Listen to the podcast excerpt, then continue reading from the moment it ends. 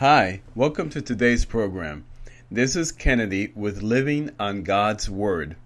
Today we're going to be reading Luke chapter 11 from the Jesus Bible NIV edition. Then we'll review the key takeaways and we'll end our session with a short prayer. Let's go ahead and get started. Jesus' teaching on prayer.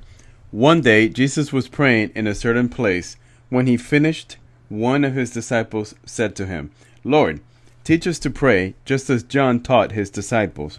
He said to them, When you pray, say, Father, hallowed be your name, your kingdom come. Give us each day our daily bread. Forgive us our sins, for we also forgive everyone who sins against us, and lead us not into temptation. Then Jesus said to them, Suppose you have a friend, and you go to him at midnight and say, Friend, lend me three loaves of bread. A friend of mine on a journey has come to me, and I have no food to offer him. And suppose the one inside answers, Don't bother me. The door is already locked, and my children and I are in bed. I can't get up and give you anything. I tell you, even though he would not get up and give you the bread because of friendship, yet because of your shameless audacity, he will surely get up and give you as much as you need. So I say to you, ask and it will be given to you, seek and you will find, knock and the door will be opened to you. For everyone who asks receives, the one who seeks finds, and the one who knocks, the door will be open.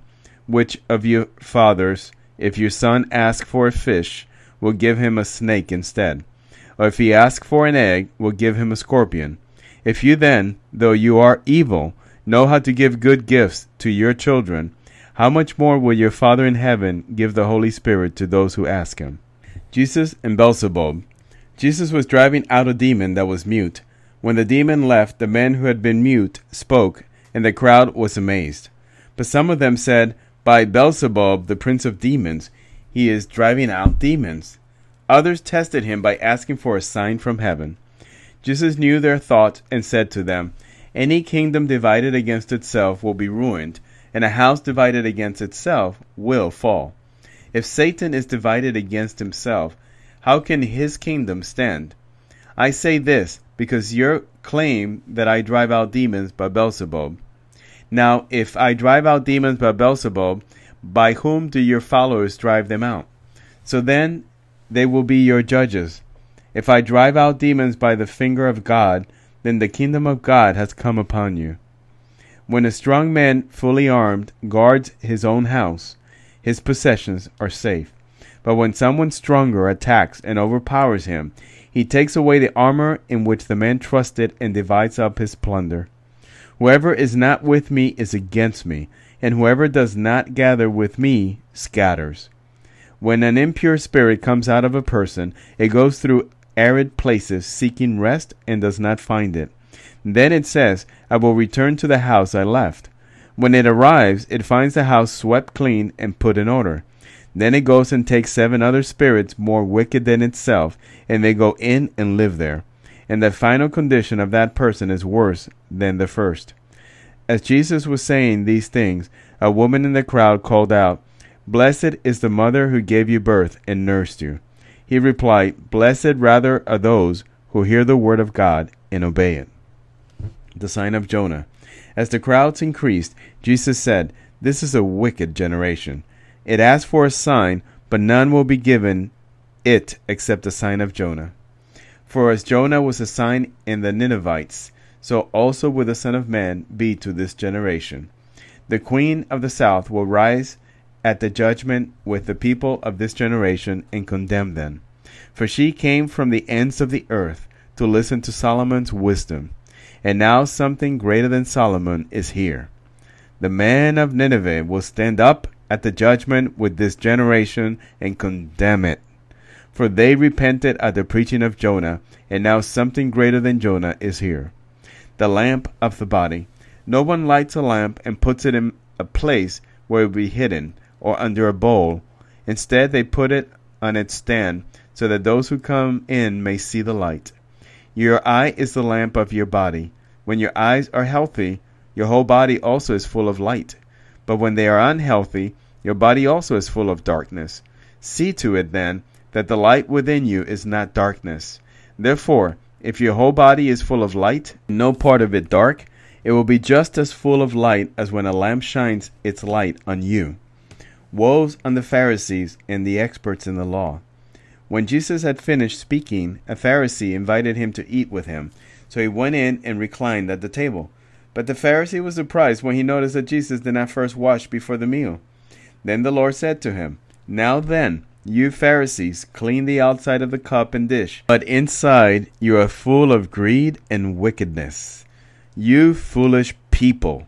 Did not the one who made the outside make the inside also?